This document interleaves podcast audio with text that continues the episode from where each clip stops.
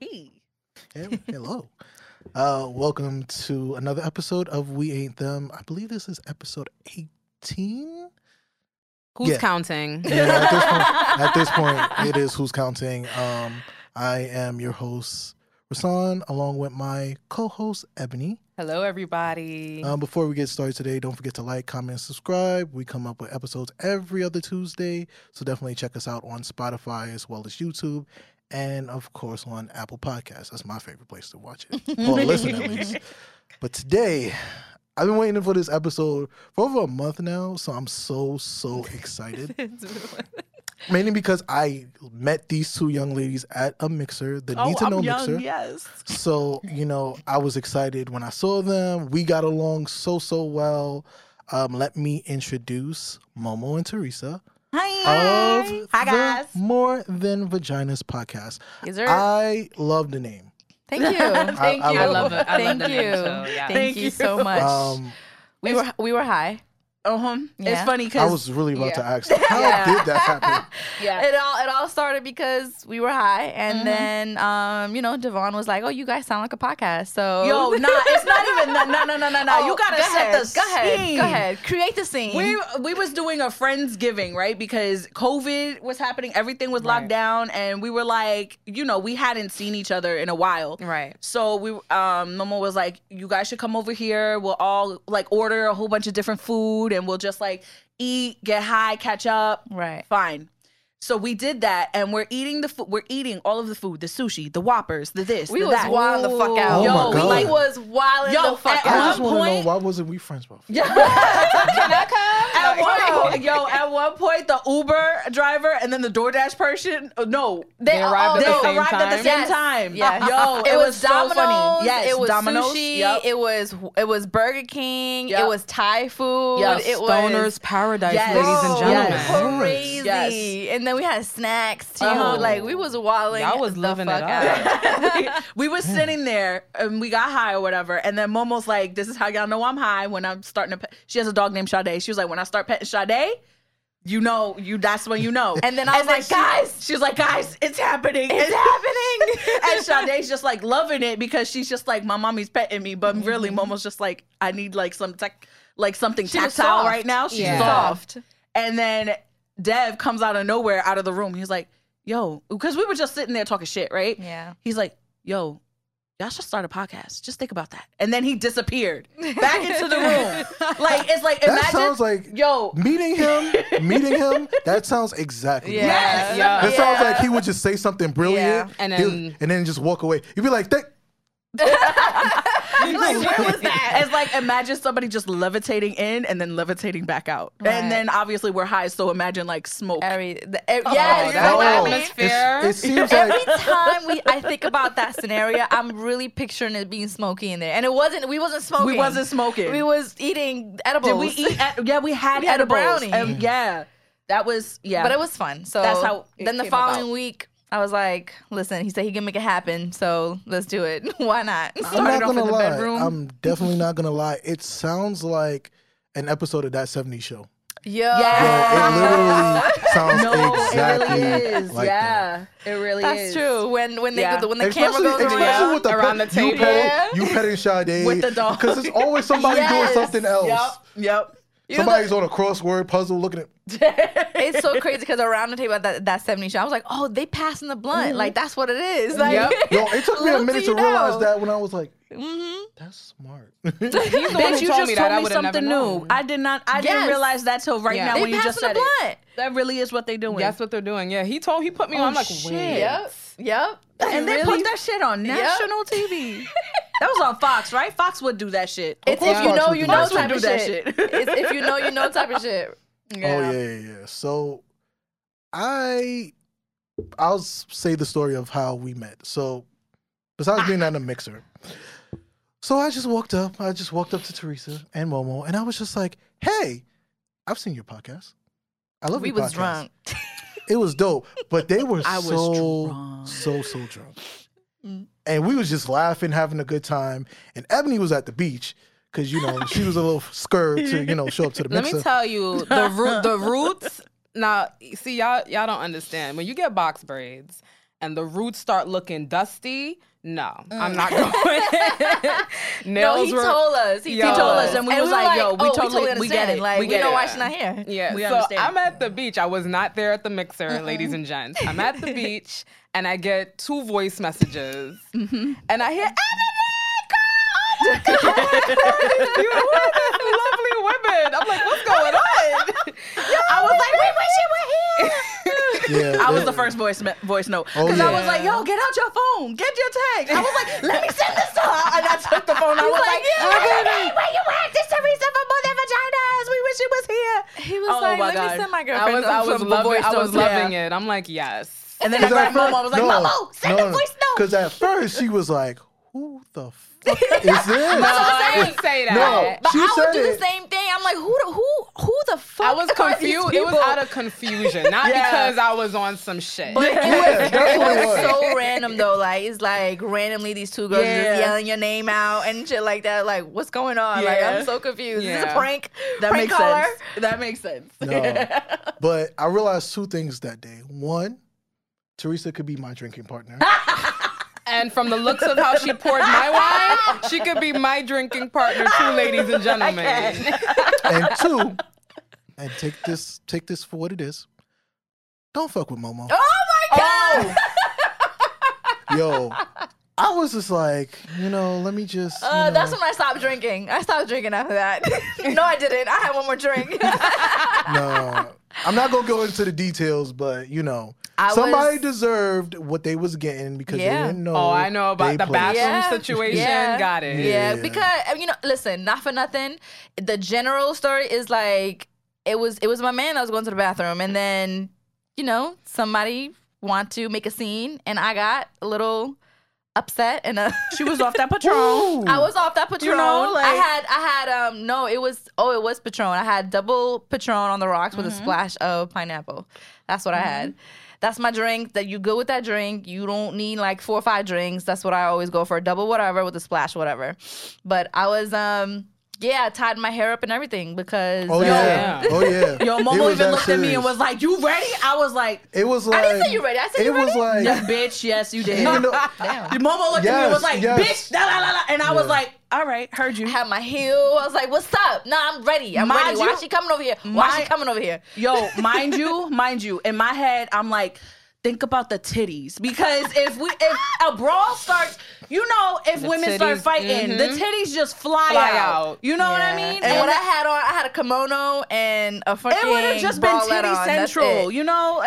That's not classy. Nah. But I was ready, and then, you was there in front of me. And I was like trying to defuse. And I'm standing in front of you because I'm just like, I don't know what's about to happen. But I just want to make sure, like me, I'm like, I know that violence is about to happen, but I'm like standing in front, and Devon's looking at me like, I appreciate you. I was like, listen. It's y'all mixer. It don't make no sense to be fighting at y'all mixer. Somebody else's mixer, that's somebody else's problem. Yeah. Wait, the mixer was here? No. It was in the city. It was on LES. Orchard? Yeah. Oh, LES. That's my spot, man. I forgot what the place was called. I forgot too. I forgot. It's something room. That's what I remember. Orchard Room. Elbow Room. It's a really small, that elbow. It was small. There's a spot called Elbow Room in the city. I believe it. Yeah. I believe it. Small as fuck. Also, I believe it. There's this fucking spot in the LES called La Linea. And what it is just about La Linea. It's a line. I've been there. Wow. You've been to La Linea. I have? Yes. My cousin's been there. They keep telling me. They said it's lit, though. It is lit, but it's tiny. It's on First. It's tiny. Yes. Yep. Yes. I've definitely been there. You have been there for Vanessa's birthday thing. Oh, yes. Yes. Yes. Honestly, yes. It's just really small. And it's like super. It's a hallway. It's basically a hallway with a bar. And then you have a room that you can book in the back. And then there's a room in the back, and it's hot as fuck. I was only there for a little bit because they wouldn't let Devon because he had to fit it on. Yeah.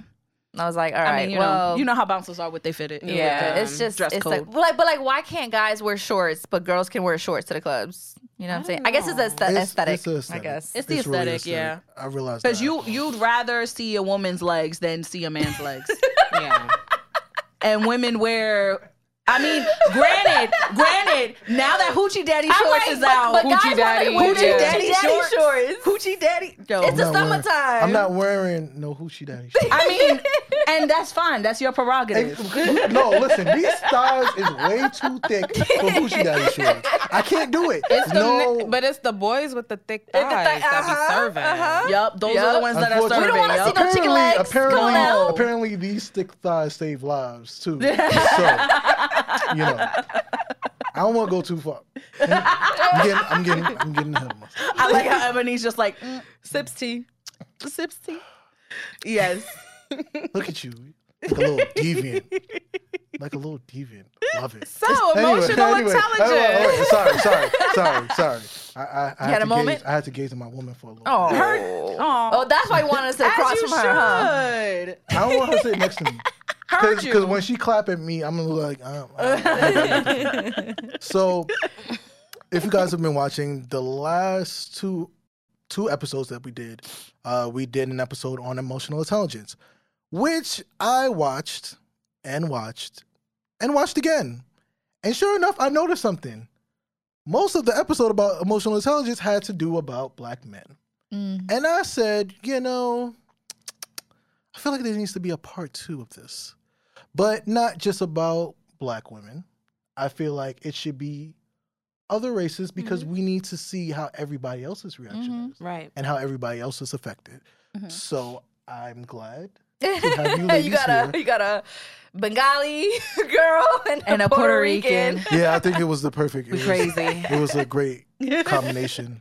Beautiful. So we have a Trini, a Bengali, and a Puerto Rican. This is gonna be wonderful. It's gonna be litty. There you go. All right, so I'm gonna ask you, ladies, first. You know, knowing that you, your name is More Than Vaginas. Mm-hmm.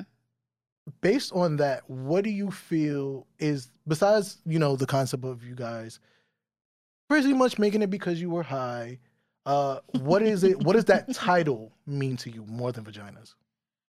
Well, for me, it really means that we can talk more than just girl stuff. You know what I'm saying? Or like the big idea for us when we started it, and as podcasters, you guys can understand too, like how you guys even came up with your name and what your niche was gonna be and everything like that. And so the More Than Vaginas name was basically just talk about anything and everything. So it's just not only about one thing. Now we're not only talking about girl things. We're not only siding with girls. We're not, we can do more. We can talk about more than just what girls typically would talk about or what other people think that girls talk about, you know what I mean? Like relationships, politics, pop culture, deep conversations. We have plenty of male guests like on our show to just like to being more inclusive and not just just female podcasts. Like when people see like just a bunch of females in a podcast, they think, this is gonna be like a female-driven podcast or whatever. But we're more than that. So that's the whole idea. Yeah, we're multifaceted basically. It's just you can't just like you. A lot of times people judge by the cover, so people will probably look at Momo and be like, "Oh, that's a brown girl. That's an Indian girl." They'll look at me and be like, "Oh, that's a Puerto Rican." Or if they start talking to me in Spanish and I'm like, "Huh?" Right. They're like, "Oh, so you not Spanish?" But that's a whole nother thing. It's a whole nother topic. Yeah. But it's just that, we're just multifaceted and we can speak on a whole bunch of different things, just like Momo was saying. Yeah. Is you don't judge a book by its cover, and I think that's what More Than Vaginas is mostly about. Yeah. Yeah. I love it. So I have a question that I wanted to talk about, especially because it's one of my favorite things that I like to see, especially on your Instagram. Follow them on Instagram at We Are More Than Vaginas. Oh, thank you for that.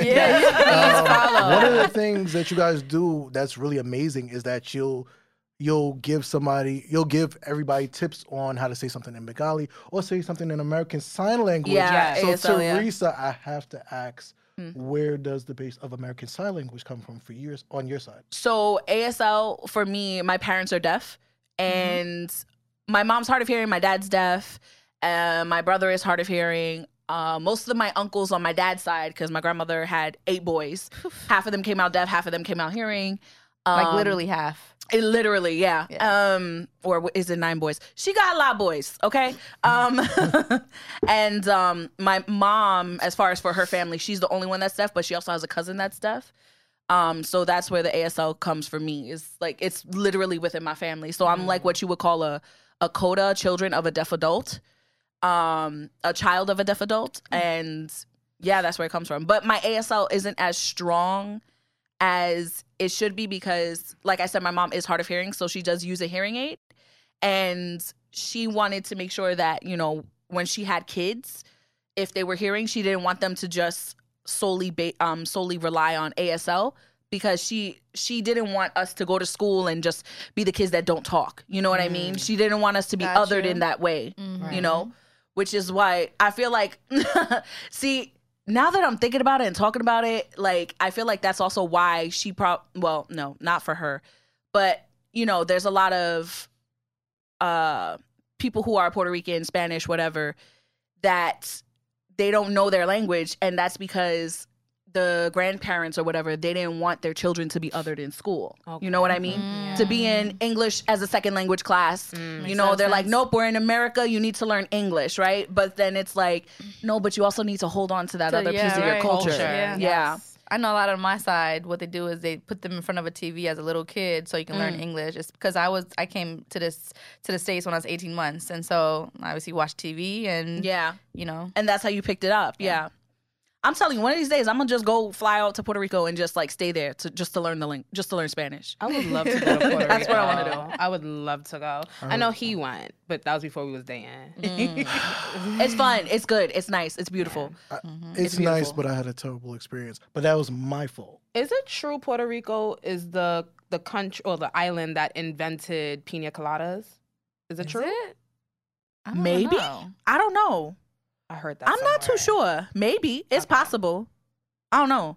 But I do know Bacardi. Bacardi started in Cuba. Mm-hmm. And then what they did was the legend is they took one of the how do you make rum? From sugar, right? Yeah. So I guess they took the sugar canes from over there to Puerto Rico, and then that's when they started the rum, Bacardi factory. Oh, okay. So yeah.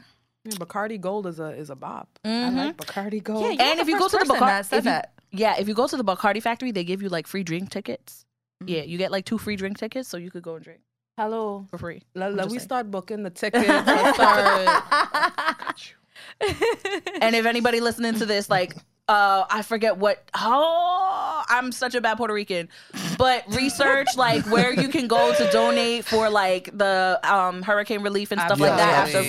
With Fiona and shit like that, because this is just fucking ridiculous. Yeah. This is fucking crazy. And we will not be going down there and throwing toilet paper and paper towel at people. No, don't do that. We're not doing that. Oh, goodness gracious. So, oh my gosh. Teresa, since I wanted to follow up with you, since we are talking about emotional intelligence, how was it for you emotionally growing up in a household that, you know, it's filled with everybody that has ASL? Wow. It's a deep story. That is, because, so here's the thing, right? With my family, we're just that, I mean, Puerto Ricans are typically loud, but then now I'm extra loud because my parents are deaf. You know what I mean? Have you heard her laugh? So yeah, and I do know that, like, I spoke about this on the podcast too. Like, so my brother, out of all of our cousins, he's the only one that's hard of hearing, right? So my mom's, but you know, she, as being the only one that was hearing, and then everybody else could get jiggy with each other because they all spoke the same language. And then once I started going to school, I stopped using as much ASL in the house, right? And my brother, Danny talks. He's fine. He talks mad shit, okay? But the thing is, when he was younger, he would, you know, he was that quiet kid. And my mom's like, that's my son. And, you know, that was her baby, too, at that time. Yeah. So at the time, I was the only one in the house that, like, could hear. So I was the only one in the house that would pick up the phone, answer these phone calls, help my parents with phone calls and stuff like that, go with my parents to places and, like, explain to them, read, like, documents and stuff like that to them and be like, I think this means such and such, and I'm doing this at 10 years old. And I feel like any immigrant family always has that one person that, like, you know, they go to to, like, oh, can you explain this to me? Or can you translate this for me? And stuff like that. Like, so, and it wasn't until, like, my sister and my two brothers came to live with us. They're my cousins, but that's my brother and my sister because, you know, they were raised with us. We adopt, like, my parents adopted. Yeah. My parents adopted them. That's my brother and my sisters. Yeah, my sister, my brothers. So then now it was, like, an even playing field of hearing people to the deaf people. If anything, there was just, like, one more hearing person. But, yeah, that's kind of, like, my story. Like, as a person, I feel like I'm pretty shy. You know what I mean? Like, when I first, like, meet people, I'm like, hi. Like, I try to be as nice as possible. You know what I mean? But it's like inside, I'm like, I hope they like me.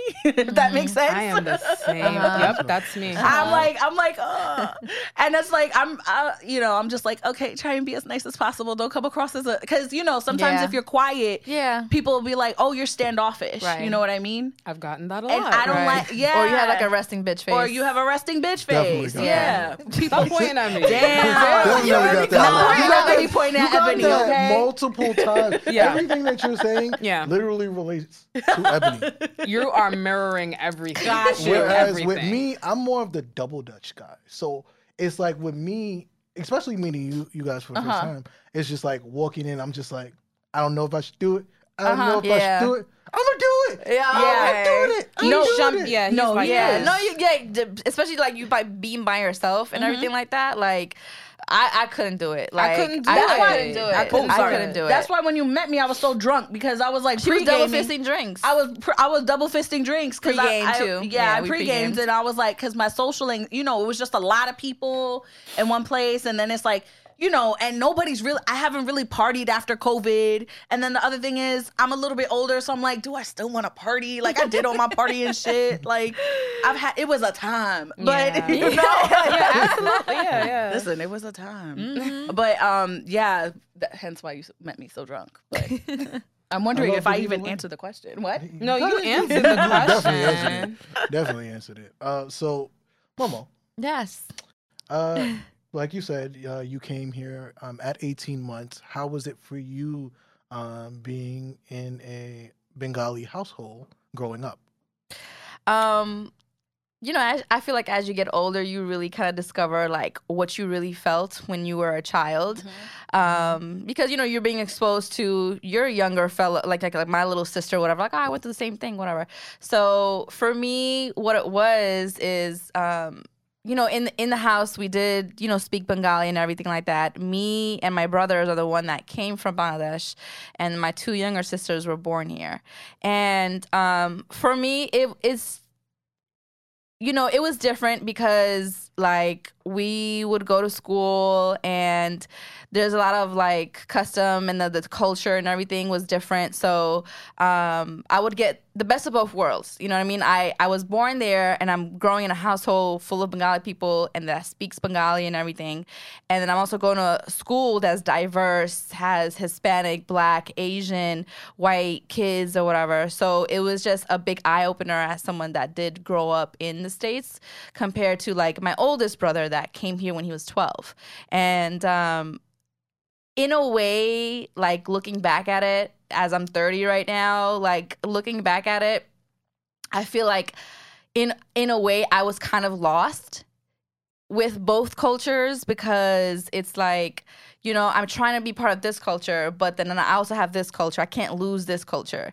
But it's just, you know, with a lot of Bengali culture, they're not as open to things as you know, American culture is and stuff like that. So growing up, I just really had to find myself a lot. A lot of times I was lost and everything. Right. And I mean, I don't know if you guys are aware. I do talk about it on the podcast a lot. I was married at 16 and everything. So that took a toll of my, you know, teenage years as well, and a lot of back and forth, a lot of depression, just trying to figure out who I am and everything. But it's tough because it's like when you have parents that are in the brown community, from the brown culture, majority of the time they're very strict, and like you gotta be Bengali, like, or they'll be disappointed in you, or they make you feel bad, or they threaten you with their death or whatever, or they threaten you with like they'll disown you type of thing. So there was a lot of anxiety built with that,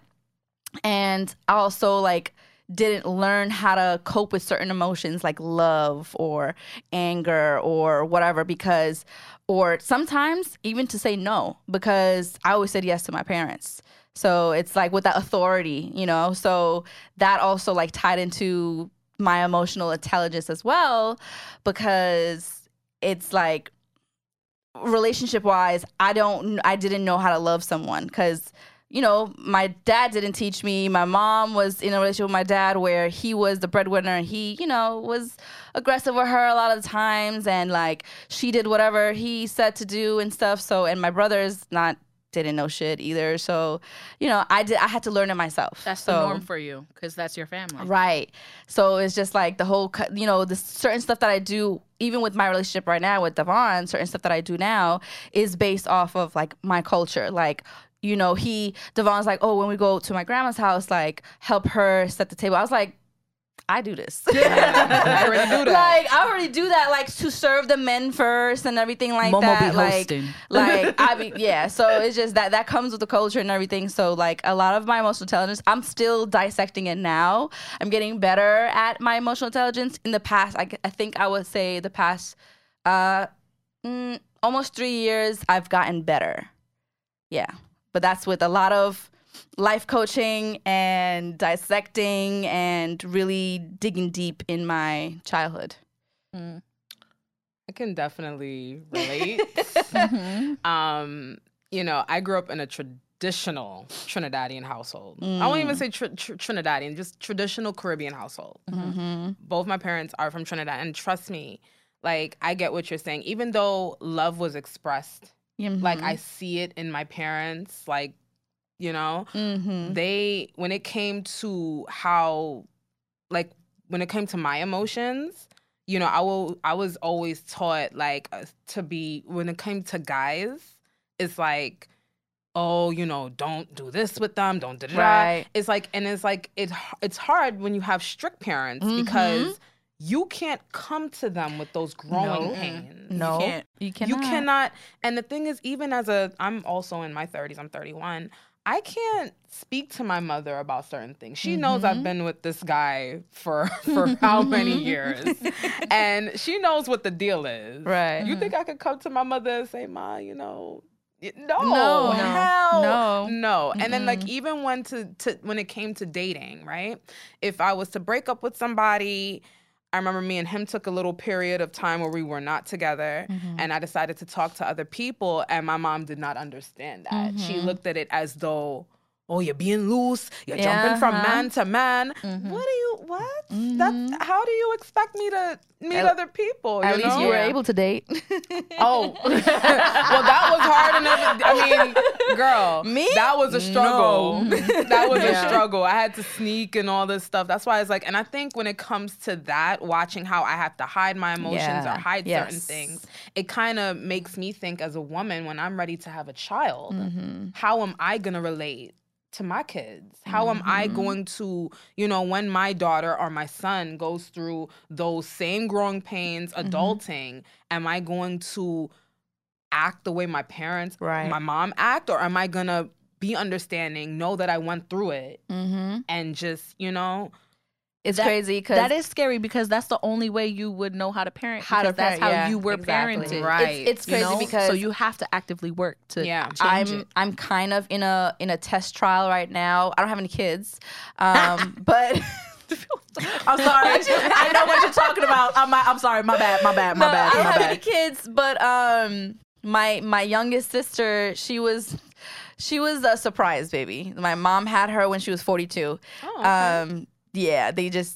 Anyway, I was going to say something about my parents' sexual life, but anyway. What happened was... she's 18... Well, she's 19, actually, now. Her birthday just passed.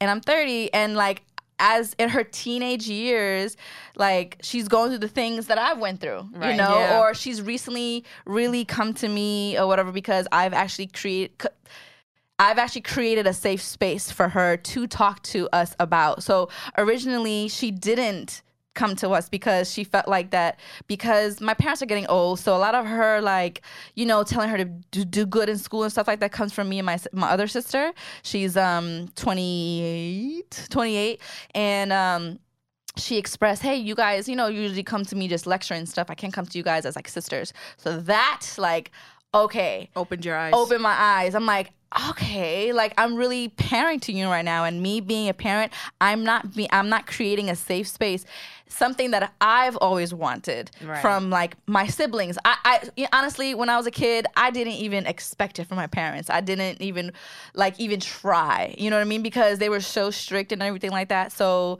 like, I'm learning now on, like, how to really be patient with my sister when she tells me about, you know, boys and stuff like that. A part of me cringes. Like, it's really, I don't, like, especially the stuff that I'm like, hold on, I told her, hold on, give me a second. I need to, like, take this in for a second or whatever, because the stuff that you're telling me right now, I did not expect you. I told Dev, and he's like, oh my God, not sweet angel Anika, are you serious? I'm like, yes, she's not such an angel right now, but I'm learning from her, and, like, a little bit of what my parents would do to me or like, you know, react to things, I would catch myself with my sister and not judge her or, like, yell at her and stuff like that because you like a boy. You know what I'm saying? So just totally, I think about the children aspect too. Definitely. So one thing you did say before is for the past 3 years, you know, you've been getting better, especially with life coaching. Now, we all know what has happened over the past 3 years. And for those who don't know, Momo is a traveling nurse. Yeah, I just became traveling nurse this year. But congrats. Yeah. I'm gonna go back to it next year. Right now, I'm trying to get a full time. Like, I got a full time job, just to get more experience, and I'm gonna go back to traveling nurse where the money is. Oh. dollar bills, y'all. dollar bills. But in general, being a nurse, how was it for you during the pandemic?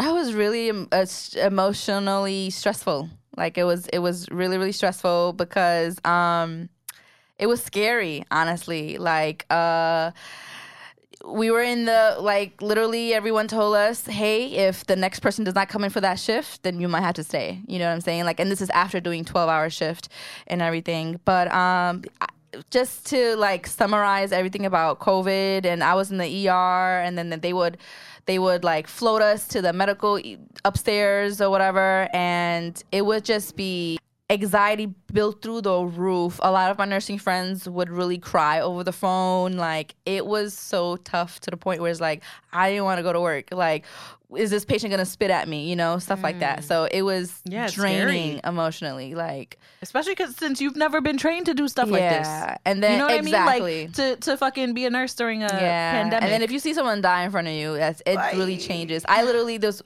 first time that someone died in front of me, I was still in school, and it literally took me like 2 weeks to get over it. I was. Yeah. Because I was thinking about my father, and then I was thinking about my, you know what I mean, and I just started bawling. It was bad, but. You know, we all made it through, you know, we just, that's when I learned that, honestly, as a nurse, like, as a nurse that I am, it took a lot of strength, and I'm proud of myself, so, toot my own horn. At this moment, we would like to thank Momo for her service during the pandemic, her contribution to everything, thank you. You know what's so funny? There was one time, I did night shifts at the time. There was one time I was rushing home because I wanted to go to sleep, and I ran the red light, and it was literally mid, like, when it was locked down and everything, and then the cop stopped me. Nobody on the streets. Yeah. No one was on the street, so I was, that was the one most beautifulest thing ever. There was no fucking traffic. It was true. No fucking traffic. I'm like, this is how life's supposed to be, but everybody got a fucking car in New York City, but, I ran the red light, and the cop stopped me, and I saw him coming, and I was like, I put my ID on so fast. Yep. And then I was like, oh, hi. And I was acting dumb. Like, I didn't know why I was being stopped. And he was like, oh, are you a nurse? I was like, Yes. Not the shift of the shoulder. Just, and then he was like, let me just get your ID. And then he just gave me back the ID. He was like, well, thank you for your service and you can keep going. Just don't do it again. I was like, oh my God. I was like, fucking hell. Especially since he's a cop and he's like, I get it. Yeah. Yeah. Pretty much. All right. So I have some devious questions. Some juicy questions. Let me just take another sip for this. I finished mine. You want me to start? Oh, well, then you go ahead. So, ladies, our last episode, we talked primarily about men and emotional intelligence and how it affects them in relationships or throughout their lives. So I have one question. Do you think women lack emotional intelligence in relationships? I think it depends on the person. Yeah. It always depends on the person. That goes for men or women. I feel like when women do have emotional intelligence and they do create these boundaries for themselves, they're deemed as bitches. They're deemed as, they're viewed as, oh, she got too much attitude. She's too hard or whatever. When really she's just letting you know, like, no, this is my boundary and you should not cross, you're not allowed to cross that boundary. Right. And it's just like, and sometimes people don't like other people telling them, no, you can't do that. You know what I mean? And especially coming from a woman, no, you're a woman. You can't tell me no. Yeah, you know what I mean? And it's just like, no, when we tell you like, no, don't do that. No, don't touch me. I don't want to, I don't need a hug right now. Or, you know, just simple stuff like that. Or don't talk. Oh, I had to do this with my family. Don't talk about my body. Oh, it's not okay for you to talk about my body. And they, you know, they just sit there and they laugh at me because they're just like, bitch, we gonna talk about your ass. Like, cause this is what my family does. We roast each other, right? I don't partake in the roasting because it's like, I don't see the reason for it. I don't see, you know what I mean? Like, it's not in my nature to do that. Right. Because I feel like I don't know how to properly roast because I'll go too far. Yeah. You know what I mean? I go too far. So I don't wanna do that to anybody. But it's like when you set a boundary and then people are like, oh, why are you doing that? And it's just like, this bitch, who the fuck she thinks she is? Yeah. You know? I feel like when we're talking about, because the question I feel like is being asked because I feel like there are men out there that think that women aren't emotionally intelligent because, oh, they can get jealous, they can get that, they complain a lot, this and a third, they're always yelling and all that stuff. I personally think that has like literally have nothing to do with emotional intelligence. That is more of like how you guys are communicating. Right. With emotional intelligence, I personally feel it does come with experience and how you learn from experience, because I said it, you know, earlier that, you know, for the past 3 years, I've been starting, you know, I was starting to learn about my emotions and how to work with it and how to channel my feelings, you know, in other ways and things like that. So, because there's a lot of shit that I'm not proud of, like 10 years ago. And right now, thinking back at it, like, I'm like, wow, I was a crazy bitch. like even to the point where last year alone, my sister, the one that's right after me, the 28-year-old one, she is telling my little sister, the baby sister, that, you know, because we're teaching her how to, I don't want to say control your emotions, but to learn your emotions and like how to kind of regulate it, or how to kind of deal with it or whatnot, and how to kind of express it. And she was mentioning, you know, Momo would be angry a lot before, you know, and right now she's not. Like, she actually listens, she talks, she communicates or whatever. And I feel like a lot of my anger came from what happened to me as a 16-year-old and being married at such a young age and having to fight my parents for 4 years and everything. So I feel like emotional intelligence really come with experience and what you learn from it. And if you change it to be better, or if you don't give a fuck and you just do what you do, you know? Yeah. Yeah. I feel like it's a little bit maturity level as well ties into it.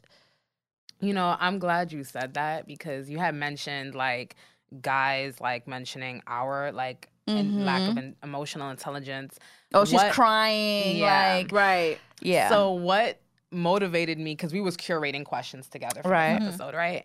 And I remember when we had put out a reel for our last episode, there were some comments from some guys, and it was like, oh, y'all have the nerve to be talking about we don't have control of our emotions? And I was like, wait a minute, you know? But I kind of get, in a sense, what they're saying, but I don't think it's a lack of emotional. It's how you, like you said, it's how you communicate with one another. And, you know, when we're crying about something, are you taking the time to understand why? Or are you just being dismissive? You know what I mean? So, or what did it take for me to get to the point where I have to cry? Like, because sometimes when I'm crying because I'm angry and I really want to fight you, but I can't fight you. That's why I'm crying. That's why I'm crying. Yeah, sorry. It's just, it's tough when you do hear guys, and I'm not saying every guy does say this, but there are guys that do say this, like, oh, women are emotional creatures and they let out a lot of emotions, go through a lot of hormones, and we have our menstrual cycles or whatever. But a lot of times it's like, you don't know what the fuck we go through. So it's like, you shouldn't assume what the fuck we go through. It's better just to like really ask questions and take the time to listen, because there's a difference between hearing us or actually listening to us. Right. Comprehension is key. Yes. You know what I mean? Don't just sit there and nod your head when we're talking to you. Like, really sit there, listen, and understand what we're trying to tell you. You know, try and see our, like, as the woman should for her man and the man for his woman. Like, or... Sorry, and also in same-sex relationships. Like, you should always, like, listen to each other, because this is somebody that you're intimate with, right? You don't want... Why would you want to argue with the person that you're intimate with, you know? This is supposed to be your, like, you know, your person. Yeah, your safe haven, your confidant. You both chose each other. Right. You know what I mean? So it's like, what's keeping you guys there? Right. So... And if you guys are arguing all the time, it's toxic. Let it go. That means it's not about emotional intelligence at that point. It's more of y'all not supposed to be together. You guys don't, like, comprehend with each other. And, you know, same thing goes on the other side for, like, you know, women actually listening to men with their emotions, because I know men do not, it's not easy for them to, you know, really express their emotions, because... I'm sorry, guys. The patriarchy got y'all all fucked up. Facts. Right. The patriarchy got y'all all fucked up. And I really wish everybody would just get therapy. Like, I really wish therapy was free for everybody. Therapy, you know what I mean? Should be free. Yeah. It period. It should be. I'm sorry. I'm so glad that you guys mentioned that. Oh, God, what? So, since we have 3... women in the room, I would love to ask y'all, as women, how can you tell that a man has his emotional intelligence? How can you tell that he's emotionally available? Available when they're upfront, like, and they communicate and they directly, not indirectly, trying to say something or beat around the bush, or whatever. Because for me, I've had only 2 relationships. Everyone else was like, but my first relationship before Devon, he was a guy that was not, I feel like, not emotionally intelligent. And the reason why I said that is not because he was loud, angry, complaining, or anything like that. It's because he was never direct with his emotions. I would never be clear of where we stood and stuff like that, even if I was expressing it. And it was more of like, do you want to be in this relationship? Because it's like, it seems like you're not proud of it. You're, in a way, it's sometimes like you were hiding it or whatever. Like, it's just... be honest, you know what I mean? Communicate. Tell me what's going on. I'm not talking about, because, like I said, it is harder for men to, because of patriarchy, it's harder for men to really come out with their emotions. But if you're in a relationship and you're, like, not communicating with me, not being direct with me, and I'm lost or where we're at, then you're not emotionally available. Now, switching gears, my relationship with Devon, in the beginning, it was straight. I just knew he wanted me, and he knew I wanted him.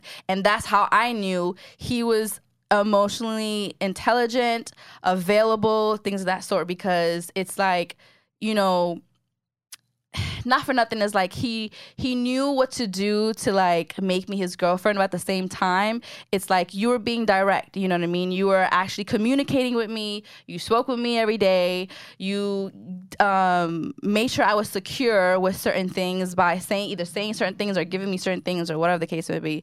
Sending and stuff to the job.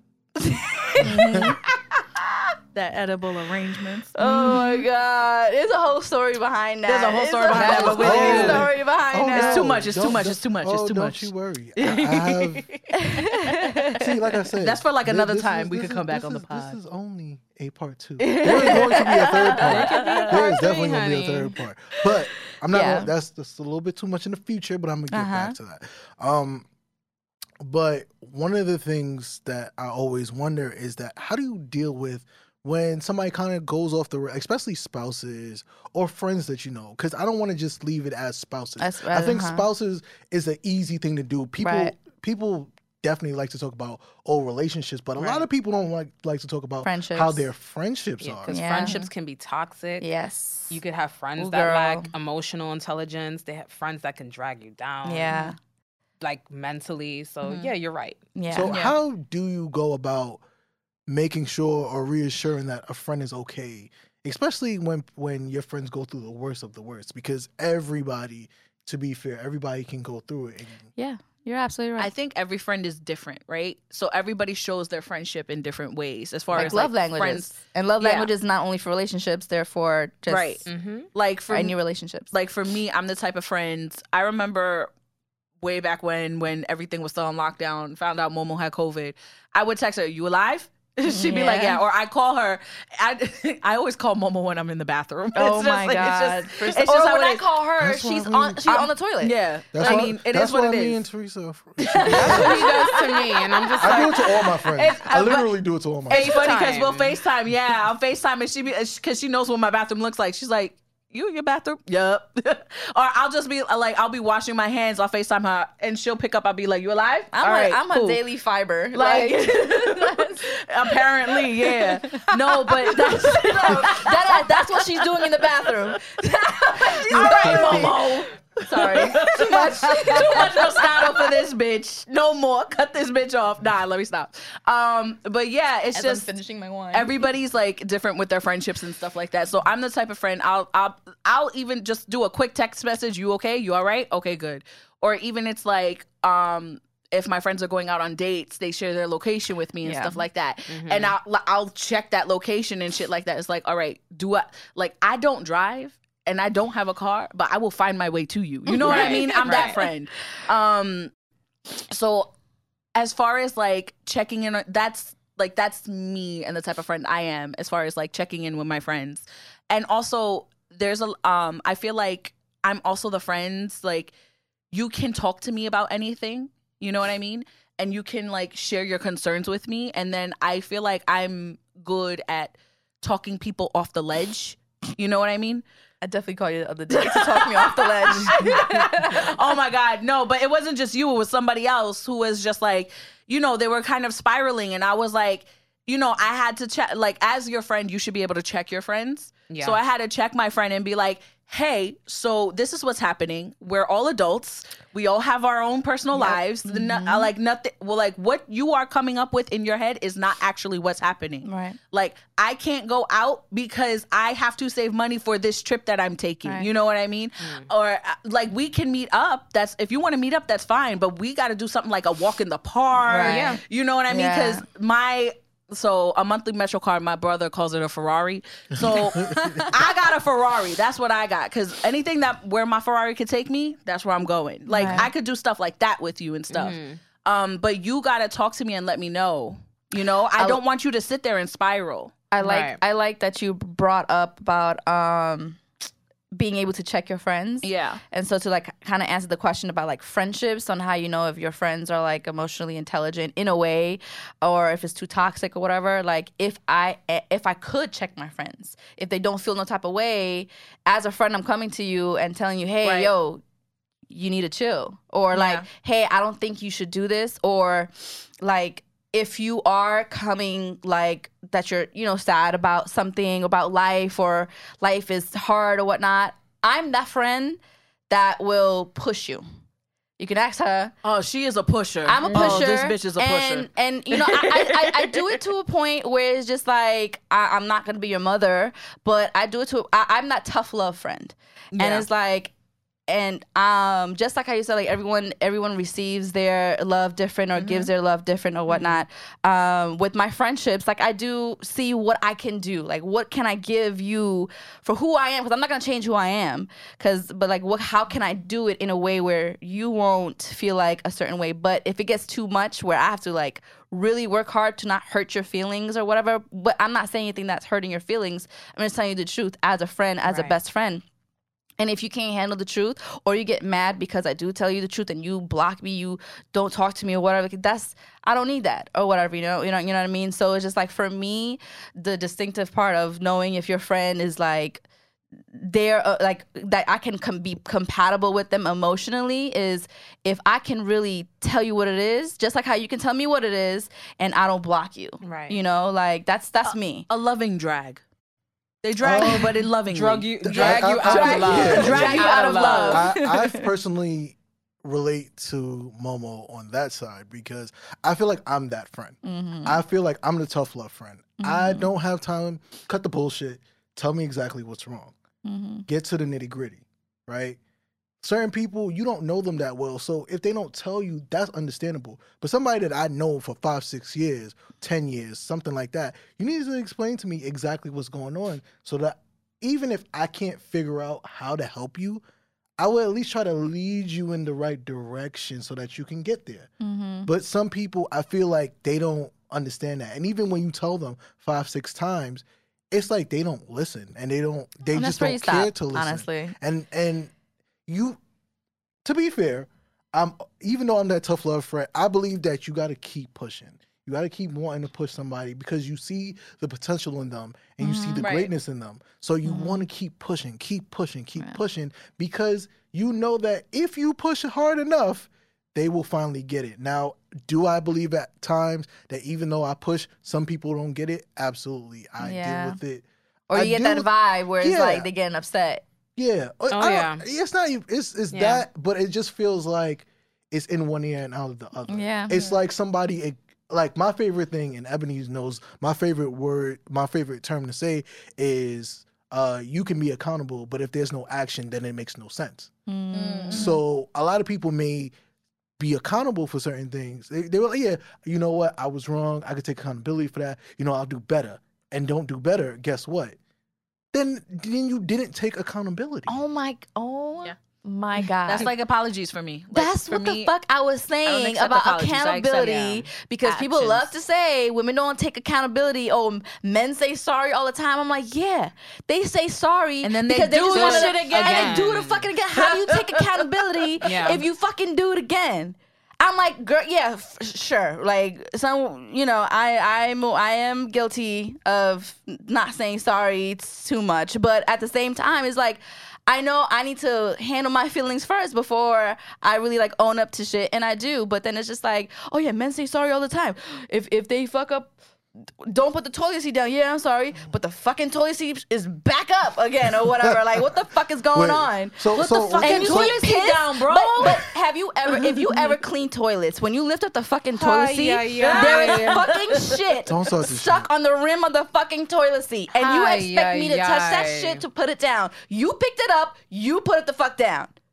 See, I'm sorry, I will say something. You can't say shit. No, we feel very passionate about the toilet seat. I can't say nothing about you. I know, you can't. You know why? You because lucky you sitting there. You can't even, because you can't say that I don't. I literally consistently try to clean my toilet. Mm. Unfortunately, I also live with 2 other guys, so take that for what it is at times. But you know, let me sip my one. You still try to do your best. But just because I'm saying this, I know there's going to be a friend out there who's probably going to hit me up. So which camera am I? Which camera? This one? To my friends, I love y'all. I really do. I really, really do. But if I say something, you can't be mad, fam. You can't be mad. Why? Because I love you enough to tell you the truth. And if you don't want to take that, I don't know. I don't know what you hoping for. Let me tell you, this is a very specific friend. No. It's more than one. It's definitely more than one. It's more than one. And I know for sure they're going to feel it. But I know that I'm going to get a text or a call as soon as this gets released, and they're going to say, oh, why was you talking to me? I was like, I ain't met you your name. Just respond back, be like, what's your shoe size? Oh, it fit, don't it? Huh? Well, with me, I could say, like, I would have to take accountability in terms of, like, when it comes to friendships or whatever, I feel like I'm there, right? Mm-hmm. But my thing is, I'm not, you could clear your throat all you want to. Let me just say this. Because he's the type of person, he calls his friends 24/7. Mm-hmm. I do not. Me either. I do not. Everybody got lives. Come on. Right. So, but I'm the type of chick, if you call me, I don't care if we haven't spoken in 2 months. Mm-hmm. If you call me, Ebony, I'm going through A, B, and C. You're there. Yeah. I am there in a heartbeat, period. Mm-hmm. That's the type of friend I am. Yeah. And I think that's like emotional intelligence high. Yeah. Because it's like you don't let the time, you don't bicker about the time. You know what I mean? Like, oh, you didn't call me and now you calling me for help. You know what I mean? Like, no, it's just, hell no. I love it when like when you haven't spoke to, like when you guys are friends, met somewhere, school, work, whatever, and then you guys haven't talked, but like occasionally you guys hit each other up on either social media. Right back up where you left off. You can pick up right back up where you left off. That's how I am with all my friends. Yeah. And I love it. You know, I do feel a bit of like guilt. Yeah. Because sometimes you don't know. Like I had a friend, I'm not going to go too much into detail, but she had gotten married or whatever, and we didn't speak for a while. And when we did, I had no idea what this girl was going through. Mm-hmm. And I felt terrible that I wasn't hitting her up during the pandemic like that. Yeah. Mm-hmm. You know what I mean? So, like, I stick with that guilt a lot. Mm-hmm. Yeah. It's like, damn, like, although I couldn't have done much, just me being a good listener or being that ear, right, you know, for them to vent and stuff. Yeah, absolutely. It's a guilt that I sit with a lot, you know, so. Totally get that. I feel bad. Which camera am I? That one. I feel bad. I still feel bad to this day. She still love you, though. Yeah, she do. We spoke earlier today. Oh, okay, good. Good. I'm like, I hope y'all still friends. No, we are still friends. Okay, good. Okay, so since you talked about still being friends, I want you to come from an honest standpoint. Can you drop a friend and still make back up with that friend the same way? Oof, this is a little... I haven't been through something like that, so for me, it depends. It really depends. I feel I'm a softie for my friends. Like, I love all my, I got like 5 friends, okay? Like, my circle's small. Me too. Yeah, same thing. My circle is small. I got like 5 friends, and I love all of them to death. And it's like, for me, I always, when I think about my friendships and stuff like that, I always think about the past things. Like, God forbid if something happened, like, let's say something happened between me and one of my best friends. His name is Ming, right? Mm-hmm. If, like, we stopped talking, I'd be devastated because, you know, we're very close. Love the kid to death. And it's just like, you know, he's like a little brother to me, you know? Right. And could we pick back up? I feel like I would pick back up with him because, you know, that's somebody that, you know, all 5 of my friends, they all have a piece of my heart. You know what I mean? Mm. So it's like, but it's also, I feel, but then if I feel betrayed, right? That's what I was gonna say. If there's a betrayal, I don't. It depends. I think it depends on why it dropped. I don't know. I feel like it depends. For me, it depends on why the friendship dropped. If it was just because our lives just got, we just got caught up with our lives or whatever, then sure, like, you know, that's something different. That's something different. Like, right. I feel like I have I have a couple of friends that has in each category. Like, if our lives just, we just got caught up with our lives and our jobs and everything like that, then, you know, that's something different. Adulting is hard, bro. Adulting is so hard. What? It's hard. It's hard. It is. Yeah, but we're learning as we go, you know. Like, fuck this shit. It's ghetto over here. Right? He clowns me a lot because I watch a lot of, like, stuff from the 90s and shit. And he's like, oh, you just want to stick in the past. I'm like, yo, I want to go back to a time in my life where I didn't have bills. A time in my life where I had no responsibility. I posted this, like, this meme or whatever on our story.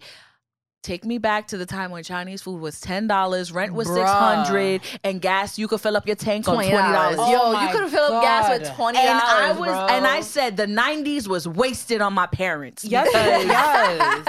This shit right here, this ain't it. The ghetto. Like if it was dropped for a specific reason, like I have a couple of friendships that was dropped because it was a real hard reason, and it's like I can't pick it back up where it used to be, you know, like for like there's one where it's just like there's something needs to change in our friendship for me to get back to not where we used to be, but like just get back to being friends, because like I miss them a lot. You know, and then there's another friend. I was like, "Fuck you, bitch! I don't give a fuck about you." Like dead ass. Like you cut. That's it. You hurt me, and if you hurt me and more than me, like if you hurt other people that I love or whatever, then that's different. Like that's your cut. But then there's some where it's just like something needs to change. Something like either you need to do better, or I need to do better, or something like something needs to change. If it doesn't get to the point where it's like real cut. You know what I'm saying? Like, so I feel like that, and that's where I'm learning, you know, about my emotions and everything. All right. I'm going to be the one to say it because I've never really said it out loud as much. But the two other people that are part of this podcast, Kevin and Jordan, we've had a falling out.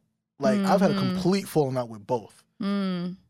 With Kevin, it was only for a couple of months. With Jordan, it was for a couple of years. Oh man, that was nasty. So I'm gonna go from the not so bad to the bad. Mm-hmm. So with Kevin and his wife Ashley, I love y'all, but I have to give you. I gotta be honest. I didn't think everything was all ready, right? When they were getting married, I was not really a fan because it's not because I wasn't a fan of her. I didn't think he was ready. I think he was just going for doing it. Ashley, and shout out to you. Yeah, we love you, Ash. Yeah, because girl, I know. Just know I know. But honestly, I just didn't think they were ready. And then Ebony had to slap some sense to me. She's like, "You've been friends with Kevin so long. Why would you do that to him?" And on top of that, he asked you, out of all people in the world, to not only be the godfather to his child, but his best man. Mm-hmm. So you really need to sit down and think about it. And I was like, you know what? Maybe I am doing wrong, and maybe I need to do better. And I apologize. As a man, I could look and be smart enough to know that I was wrong in that situation. I was dumb wrong. And I could have handled it way, way better. Mm-hmm. And no matter what, I should have been supportive, especially at a time like that. But we are on the greatest of terms now, so that's good. Yeah, that's good. That's good. And just as a little spoiler, Kevin will be on the show. He is in Bermuda, so it's a little hard. Ooh, it's a little hard. Lives, yeah. But we tweaking some things. You're gonna see him soon, and that episode's gonna be crazy. But you and the Jordan story. The Jordan story was way more complicated. Mm-hmm. So I don't want to get into too much details. Yeah, because that's some wild stuff. It had to do with a woman. Mm. And there was a woman he was dating, and I was not too... And that time, I was rightfully not a fan. Mm-hmm. And I don't want to get into too much details because that's his story to tell if he wants to one day tell it. But honestly, I wasn't a fan, and I kind of told him about it. But how I did it, I was like, Momo, wherever you think you was, I was like 3 times worse. Mm-hmm. I was like, fuck this bitch. She ain't shit. Mm-hmm. I don't trust this bitch at all. You could have finessed it a little better. Yeah, like... I definitely could have. I was like, I don't trust her. Now, apparently she heard it, and I'm glad she did, because I don't care. Because the way it ended? Yeah, it was definitely worth it at the end. Wow. So, pandemic 2020. Because we stopped talking in like 2017. No, wow. wait. It's 2018. Because that's when me and Ab I didn't know you got together. Yeah, so 2018. So 2018, so we didn't talk for 2 years. We didn't talk until like the end of 2020, beginning of 2021. He hits me up and I hit up Eb and I was like, I don't know how to really respond to this. And she's like, just talk to him. And I grew a year and a half later, well, 2 years later, because pandemic had happened. I want to know that people are okay. And I will say this to anybody that I'm no longer friends with. Y'all could look at me, and if y'all watching the podcast, great. But I want y'all to know that I have no quarrels with you. I have no beef with you. If we're not friends no more, cool. I understand. We all grow. If we had a bickerment, I still hope the best for you. I will still wish you're healthy. I hope that you're happy. I hope everything is going well with you. At times, yeah, I was petty. I didn't even give a damn about some people. Mm-hmm. But at the end of the day, I don't want nobody hurt. I don't want nobody dead. Right. I want people breathing. I want people living their best lives. Right. And if your life was better without me, then something was right. Something had to be done. But as for Jordan, I love Jordan to death. We all do. Shout out to Jordan. To Jordan and Kevin, they look at me like a big brother. Mind you, they're older both than me. Both older than him. But that's how it is. That's how our dynamic has always been. Mm-hmm. I'm the one that's going to pick you up from the sand. I'm going to make sure that you're good. I'm going to make sure. But I'm going to tell you what you did wrong. Mm-hmm. I don't personally care if you feel a little hurt about it. Right. And Kevin, I love Kevin to death, but Kevin feels it a lot more. Because I'm close with Jordan, but I'm way closer with Kevin. Mm-hmm. Because, and I love to mention this moment, but rest in peace to Kevin's mom. But even before then, we have been tight knit. We've always been tight knit, which is the funny part because we went to high school together and we was cool, but we wasn't really that close. We were cool, and then as we went to college, and then. We was talking to each other and we found out we had certain things in common. All of a sudden, it worked out. It worked out very well. So I will say that looking in hindsight, I'm very happy how things have turned out. Mm-hmm. Now I have another question, of course. Mm-hmm. Flipping on from... Wait, I want to retract my statement. Not retract my statement, but add. Because depending on the betrayal of the friend, you could be dead to me. That's a fact. I've seen you. Momo just, seen it. Momo seen while it. He talking about I'm like, you could be dead to me because Momo seen it. There's been people that I've been extremely close with, and then the betrayal was just too much, and I'm just cut off. Bye. Yeah, I definitely have someone that I'm like, fuck you, I don't give a shit. Yeah. To the point I was ready to fucking. Okay, Momo. That's the thing. I'm in a situation like that right now, but what makes it awkward is that my 5 friends are friends with that person. Oh. And they're like, Ebony. So and this awkward, is where my emotional, where my emotions are questioned because they were going out last week and they was like, yo, Ebs.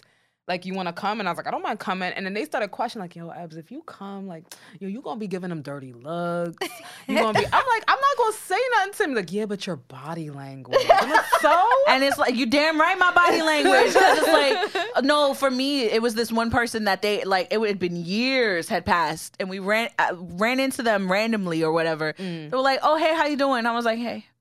Hey, mad dry. Yep. I'm leaving. I'm like, all right, way. I'm being so friendly and warm to everyone else. Bye. And I don't even say nothing to the other person that I did. Way. Yo, what is your sign? Yeah, I'm a Taurus. Oh, Cancer, honey.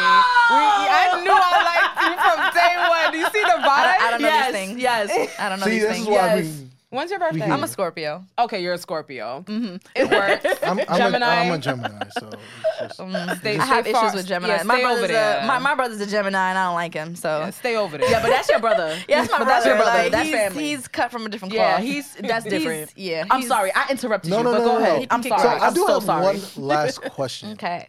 And I was asking a kid this earlier, and I asked him that in a reverse way. So I'm going to ask you this. All of us are in our 30s. Looking back at your 20s, what is one thing that you would tell yourself more than anything else in the world? One main thing, one main thing. Just one thing. Stop being so self-conscious. For me, it's that. Stop being so self-conscious. Poof. Shit, I have like a bunch of shit. One main thing that I would tell my like teenage self, or like, doesn't matter. It doesn't matter. Doesn't matter. To love yourself. That's it. Just to love yourself a little more than you should. You know, well, just to love yourself, because it's like I said, the way I grew up and how to love and be loved was just so different, and like I didn't know how to. So just to love yourself and take your time, really. It's two things, but love yourself a lot more. Love yourself, comma, take your time. Yeah, yeah, exactly. To love yourself, but like you're worth it. Yeah, yeah. Amen. You're worth it. Like that's why I'm gonna take your time. Like you're worth it. Mm. Yeah. Boom. What about you guys? So I took a breathwork class a couple months ago, and that question was asked. Mm-hmm. And it brought me to tears. Mm.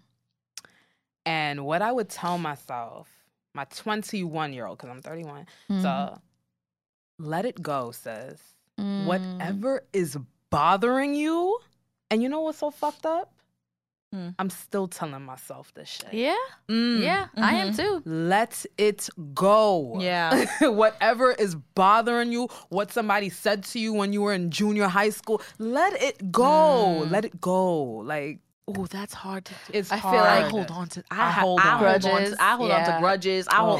Ooh. I've learned that with everything that has happened, and you know, with the friendships and relationships, even family members that has gotten you angry or upset, anything like that, and like I feel like the best thing, and that, to me, this all happened in my adulthood, not like my childhood or anything like that. For me, like, and I'm still learning it. I'm still trying to do it, and I feel like the best thing to do is to let it go. Yes. Because it is like that anger, that frustration, the hate, the anxiety. When you think about that person and everything, it builds up, and it disrupts my life. Yes. Even if not in a major way, it disrupts my everyday things that I do, or it causes anxiety. And if that name is even mentioned, I'm just like triggered. Yeah. And so just the emotional intelligence about anger itself is like, you really just have to kind of let it go. Yes. And we had an episode about forgiveness. And for me, I said that my forgiveness, like with serious shit or whatever, I don't know if I like completely forgive that person, but I try to move forward.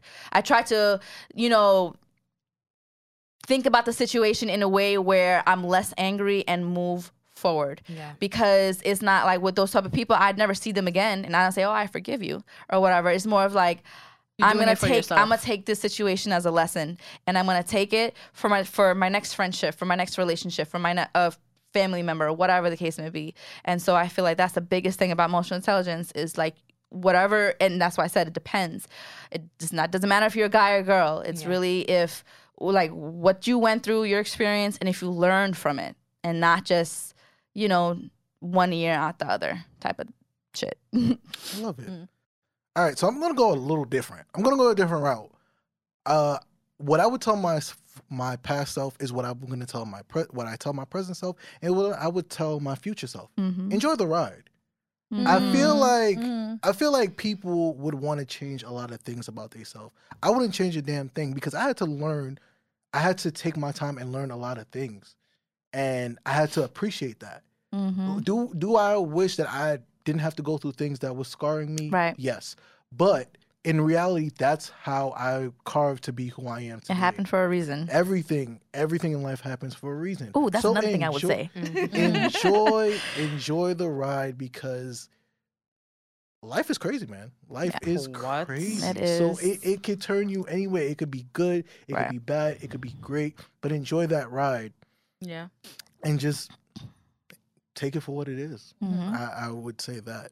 I like that. Yeah. That's nice. So now comes to my favorite part, the ending segment. I was thinking about this part. I'm just gonna go off the whim. So whatever comes to mind. You know, Teresa and Momo, on More Than Vaginas, they have a segment called 5-Second Rule. Mm-hmm. And we have a segment called This May Get Us Canceled. So I'm ready. We decided that we wanted to do a combined segment called This May Get Us Canceled in 60 Seconds. Because we're going to need 60 seconds to explain ourselves. Now, the rules of This May Get Us Canceled in 60 Seconds is very simple. The person who is speaking is allowed to make their comment, but nobody around them is allowed to reply. Mm-hmm. You cannot reply whatsoever, even if it is burning your soul to say something. So, Teresa. I'll go first. All right. Wait. Oh. I got to get the timer. Damn. It's going to go past the time. I'm just letting you know that right now. So we change it to, you know what? Just go ahead. This may get us canceled. On our segment, we never name anything in 5 seconds. Three things in 5 seconds. We always like go off the rails. Wait, there's three things we have to name? No. That was our thing. Okay, I'm like, wait, I wasn't prepared for that. All right, you know what? Forget the 60 seconds. You just go. Just go. All right, so myself, Teresa, I enjoy listening to music, right? Now, you got to look directly in the camera. I enjoy listening to music, right? Now, this is going to be controversial because this artist is very well loved amongst many people. R.I.P. to them, right? I don't think they were that talented of a singer. And I'm talking about Aaliyah. I'm not here for the soft singers. I feel like there are very few soft singers. I see Ebony, I see your face. She drank the rest of my wine. And that's why this may get me canceled. All right? So there are very few soft singers that I enjoy. For example, Jhené Aiko. I feel like her vocals range. Yes. Halle range. Janet Jackson, she's a soft singer, but I heard this woman sing a cappella, and I was just like, Icon. So they keep on fucking, like, they do some shit in the studio. But granted, I've never heard Aaliyah sing a cappella or whatever like that, and the only music that I have listened to hers are the ones that came out on the radio. And if I'm at karaoke, will I sing Rock the Boat? Yes, I will. And I will, give you a routine and everything, okay? But to me, Aaliyah was not that talented of a singer. She has her roses, okay? She has her bops. She's done major things. Has she changed a lot of things in the music industry? Yes, she has. I'm not saying she hasn't done that. But what I'm saying is, I don't think she's that talented of a singer. Same thing like with Ciara. I don't think Ciara's a talented singer. Ooh. I think Ciara is a great performer. Dancer, yeah. She can dance her ass off. Oh, yeah. Beautiful children. Amazing body. And she got Russell Wilson. No offense, babe. I'm just saying. She's one of the very few women that got a good one. Yeah. Just saying. Yeah. Mm-hmm. So, but to me, she's not that talented. Okay. Drake will never speak to me now. Because he's such a big league. That's okay. Yeah, and you know what? That's fine. That's fine. Okay. I'm going to go Ebony now. Because I want to mix it up a little bit. Oh, thank God. You. Oh, me? Yes. You. I wasn't ready. No. I wasn't ready. Where'd you go? I have mine in the clip. Yeah, you was ready. Not yet. I'm not yet.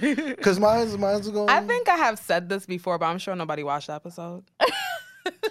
That's fine. Shame on y'all.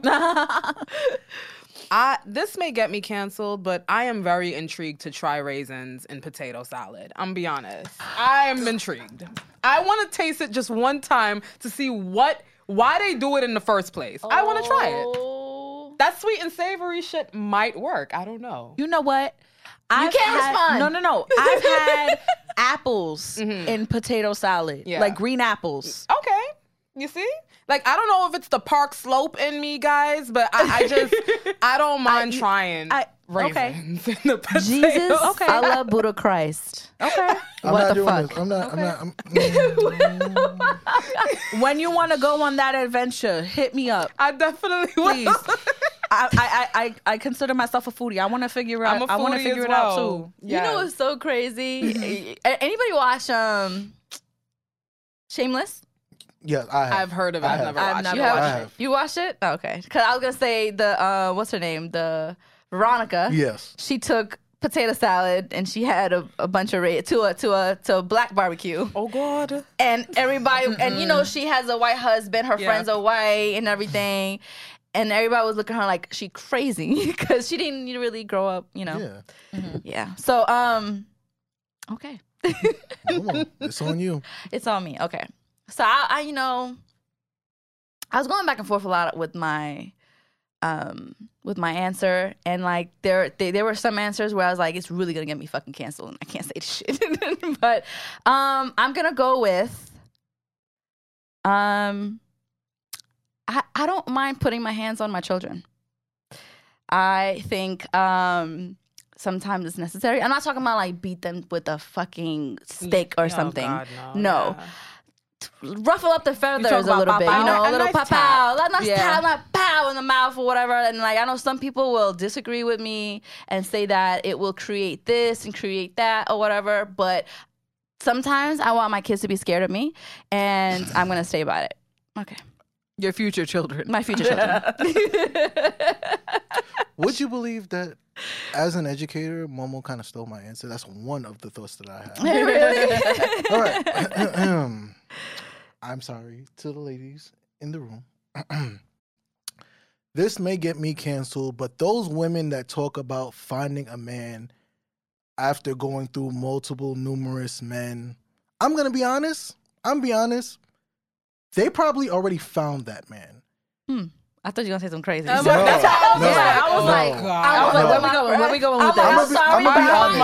And here's why I say that. I might break the rules. Because some women like to say, oh, yeah, I haven't found that one yet. You probably have. I feel personally, if you've dated for a while, you've probably found that person. But at that time, you just wasn't ready for them. Or they weren't ready for you. Sorry, I know we wasn't supposed to. Hey. A little trauma. But it's the truth, and people gotta really like see it for what it is. I don't think a lot of women see that. I think they just post about it and complain about it. No, you had that opportunity, sis, right in your face. And you spoiled it. Trust me, men do it a lot. And to them, I ain't got nothing to say because they kind of deserve that. But for women, honestly, you can't want something and it's in your face and then you get mad about it. Like, people be praising the God, Jesus, Allah, Buddha, whoever, everybody. They be praying to the Lord. And then when they get it, then they be like, God, why this one? You couldn't pick me somebody else that was a little bit taller or something like that. I think people really need to stop looking for this framework of a person because it's not going to always work, because that same personality is going to definitely match yours. Now, I know some women are going to complain, that's not you. It's absolutely true. Cut the shit. I don't want to hear that shit. I was talking about Indian matchmaker, and then the girl, she wanted somebody with a man bun and tattoos. Oh, my God. That's it? That's all you want, bitch. What the fuck? Right. That's how simple it be. And right. I be looking like, amen. Really? No, it be like that sometimes. It do. I'm like, we're adults now. And especially as we get older, especially in this generation, as we get older, there's a lot of stuff that's around. Like, there's a lot of podcasts. There's a lot of TV shows. There's a lot of stuff that kind of shows you, yo, I think you need to go after what is good for you. Not what's aesthetically pleasing. Exactly. Yeah. Sorry, I know we said no. Yeah, but yeah, it's true. I feel like a lot of people just want what's aesthetically pleasing. I think that people have wasted a lot of opportunities in finding somebody great. Mm-hmm. I, ladies, have done that myself, because I had someone and I slipped up. But I got lucky and got them back. Oh, I was about to say I was like, clean up to be like, I know y'all was about to say that. Ebony, this is my first time meeting you, but I was getting ready to slap him with this pillow if you didn't mention it was you. Exactly. I swear to God. Hey, I had something worse. I did. I absolutely had something worse, but I have to be careful for right now. That's what I was thinking too. I was like, I told Teresa, she was like, don't say that shit. What you're going to say requires a conversation. For right now. I'm going to be careful for right now. Mm-hmm. But bet your ass I'm going to remember this in June. And when June comes, I'm letting off a full. It's not going to be 60 seconds, 90 seconds. It's probably going to be a 5-minute rant. About it's a whole new episode. And based on what happened today on this lovely Friday, I will tell you that I'm ready. Okay. Everything. The cylinders. Listen, the pencils will be down, the laptops will be closed, and hell will open. Everyone look out for our upcoming episode in June. For sure. I know June is far, far away, but it'll be here before you know it. Oh, God, September's almost done. Like, it's done. But I want to close out with this. As you guys can see, it's a beautiful thing to see that two podcasts can work together in such a magical way.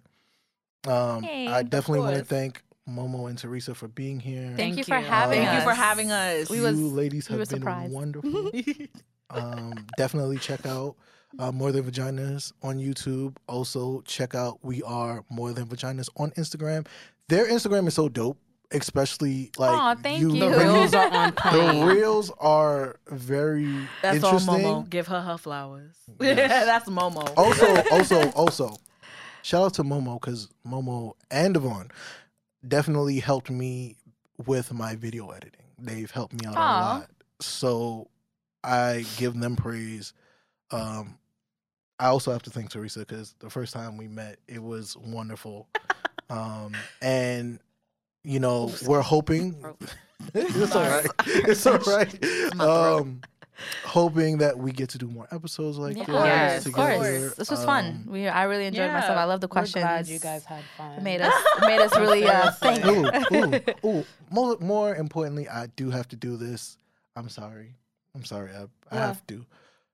Ebony has a new Instagram page called The Yoni Eclipse. Yes. There will be more information about that, but please follow her on Instagram at The Yoni Eclipse. Make sure you Eclipse. Just Yoni, not the. Not oh, no. Yoni Eclipse. Yoni Eclipse. I hope y'all know how to spell. I'm not spelling that out for y'all. Description will be in the below. Oh, yeah. We'll put all that description and all that. Yeah. But, again, also follow Abs on Eccentric Abs.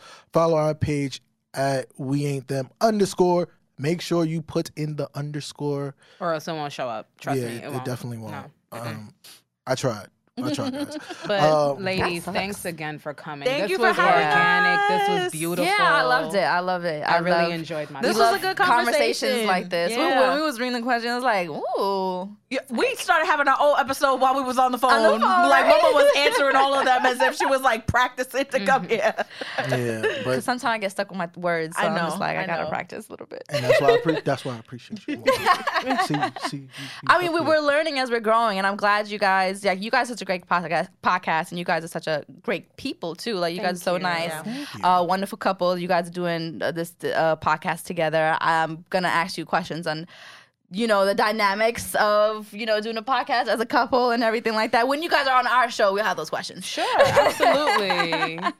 But this was great. This was a lot of fun. Well, again, this is We Ain't Them. Make sure you follow Abs at Eccentric Abs. Make sure you follow me at this point. I don't even know what I am.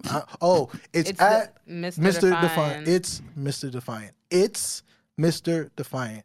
And of course, follow us on all streaming platforms, Apple Podcasts, Spotify, and of course on YouTube. Get our followers up. Because if you get our followers up, I will tell you, when we hit 100 subscribers, we will be doing challenges. You guys will see us a little tortures. Yes. Ooh. We will be a little tortured just for you guys. I'm not skydiving, so you just get knocked out the outside. It ain't that extreme. It's 100 subscribers. It's like it's 100 subscribers. Not 1 million. All right. If it's 1 million, you better skydive, girl. We don't work. You might have to bite the bullet for that one. Anyway, this has been We Ain't Them, and we'll see you guys on the next one. Bye.